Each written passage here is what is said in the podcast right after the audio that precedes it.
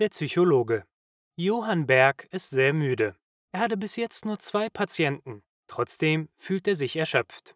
Schon am Morgen hatte er keine Energie, genau wie am Morgen davor und die ganze letzte Woche und den ganzen letzten Monat. Er muss jeden Morgen aufstehen und zur Arbeit in die Praxis fahren. Aber er will es nicht. Jeden Tag hört er die deprimierenden Geschichten von seinen Patienten. Manchmal sind sie traurig, manchmal langweilig und manchmal schockierend. Aber er muss immer zuhören und er muss sich auch Notizen machen. Deshalb hat er immer einen Stift und ein Heft in der Hand. Johann nickt und schreibt. Dann fragt er etwas und notiert die Antwort. Jedenfalls denken das die Patienten. Die Realität sieht anders aus. Seine Gedanken sind überall, aber nicht hier, nicht in diesem Raum. Johann macht auch keine Notizen, denn er hört nichts von dem, was die Patienten sagen. Meistens malt er Monster, Horrorgesichter oder er malt Knochen. Früher hat ihm sein Beruf Spaß gemacht. Er war wirklich engagiert, denn er wollte den Menschen helfen. Deshalb hat er Psychologie studiert. Und jetzt sitzt er hier in der großen Praxis und malt Teufel und Monster. In 20 Minuten kommt sein nächster Patient. Vorher will Johann noch einen Kaffee trinken, denn seine Müdigkeit wird von Minute zu Minute schlimmer. Er geht zur Kaffeemaschine, die auf einem kleinen Schrank steht. Dann nimmt er die Kaffeedose aus dem Schrank. Warum ist die Dose so leicht? denkt er erschrocken. Johann öffnet die Dose und sieht, was er befürchtet hat. Nichts. Die Dose ist leer. Johann ist frustriert. Soll er schnell neuen Kaffee holen oder soll er lieber hierbleiben und vielleicht ein kleines Nickerchen machen? Er weiß zwar, dass sein Patient bald kommt, entscheidet sich aber trotzdem für die zweite Option. Denn wenn er jetzt Kaffee holt, würde er es nicht mehr schaffen, ihn auch zu trinken. Deshalb legt sich Johann auf das kleine Sofa im Sprechzimmer. Dann stellt er den Handywecker auf 15 Minuten. Das muss reichen. Als das Handy klingelt, weiß Johann nicht, wo er sich befindet. Er ist verwirrt und hat Kopfschmerzen. Langsam öffnet er seine Augen und erschrickt. Das Zimmer ist voller Menschen. Erst sieht er einen Mann, der die Tür eines Schrankes immer wieder öffnet und schließt und öffnet und schließt. Ein anderer steht mitten im Zimmer und schreit. Eine Frau läuft mit einem Lappen in der Hand umher. Sie trägt Handschuhe und einen Mundschutz. Mehrere Menschen weinen, ein junges Mädchen macht ununterbrochen Selfies und ein alter Mann sitzt stumm in der Ecke und starrt das Mädchen an. Was ist hier los? Wer sind Sie? Johann ist jetzt aufgestanden und schaut sich die Leute genauer an. Langsam erinnert er sich. Diese Frau mit dem Lappen, sie war vor ein paar Wochen das letzte Mal bei ihm. Und der alte Mann, war er nicht erst gestern hier? Das Selfie-Mädchen. Sie hatte nur einen Termin. Danach ist sie nie mehr aufgetaucht. In wenigen Minuten wird sein nächster Patient kommen. Was ist hier los? War er schon so unkonzentriert, dass er alle Termine auf denselben Tag und dieselbe Zeit gelegt hat? Entschuldigen Sie, was machen Sie hier? Haben Sie einen Termin? Johann spricht jetzt lauter. Trotzdem reagieren die Leute nicht. Er geht zu dem Mädchen und spricht sie direkt an. Hey, ähm, natürlich weiß er ihren Namen nicht mehr.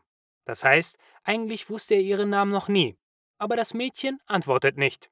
Stattdessen stellt sie sich neben ihn und macht ein Selfie. Jetzt geht Johann zu der Frau mit dem Lappen. Auch ihren Namen hat er vergessen. Er nimmt ihr den Lappen weg und sagt, warum putzen Sie immer noch? Ihre Therapie war beendet, deshalb sind Sie jetzt geheilt. Sie dürfen nicht mehr putzen. Aber Sie machen es trotzdem. Hören Sie auf. Und Sie, wie auch immer Sie heißen, lassen Sie meine Schranktür los. Aber der Mann zeigt keine Reaktion. Stattdessen schließt und öffnet er die Tür immer schneller und schneller. Johann ist verzweifelt. Er will nicht mehr hier sein, sondern zu Hause, in seinem Bett. Aber er kann auch nicht gehen, denn er braucht den Job. Außerdem kommt gleich der nächste Patient. Herr.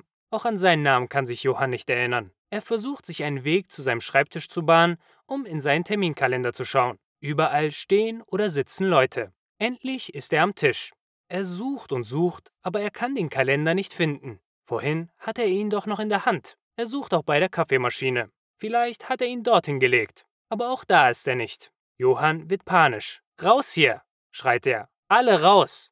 Vielleicht ist das gar nicht real, sondern nur ein Albtraum. Oder ich halluziniere. Vielleicht sehe ich deshalb all diese Menschen. Aber wie wache ich auf? Wie komme ich zurück in die Realität? denkt Johann. Plötzlich öffnet sich die Tür und ein Mann kommt herein. Aber es ist nicht sein Patient, sondern ein fremder Mann. Johann hat ihn noch nie vorher gesehen. Er ist sich ganz sicher. Trotzdem kommt er ihm bekannt vor. Diese Augen, sie sehen sehr traurig aus. Die Lippen sind schmal und die Haut hat eine ungesunde Farbe. Der Mann ist sicher schon alt. Er strahlt sehr viel Traurigkeit aus. aber auch Frustration und Verzweiflung. Warum kommt er mir so bekannt vor? Ich bin sicher, dass er kein Patient von mir ist, überlegt Johann. Aber dann erkennt er es plötzlich. Dieser alte Mann, es ist Johann selbst. Nicht der Johann von heute. Nein, so schlimm sieht er noch nicht aus. Sondern es ist Johann als alter Mann.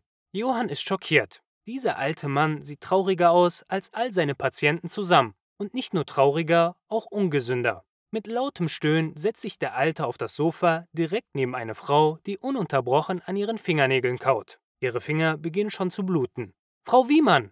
Ganz unerwartet erinnert sich Johann an ihren Namen. Die Frau schaut auf und sieht Johann schuldbewusst an. Sie versteckt ihre Hände hinter dem Rücken und sagt, ich habe bei Ihnen Hilfe gesucht, aber Sie haben mir nie zugehört, sondern nur in Ihrem Heft gemalt.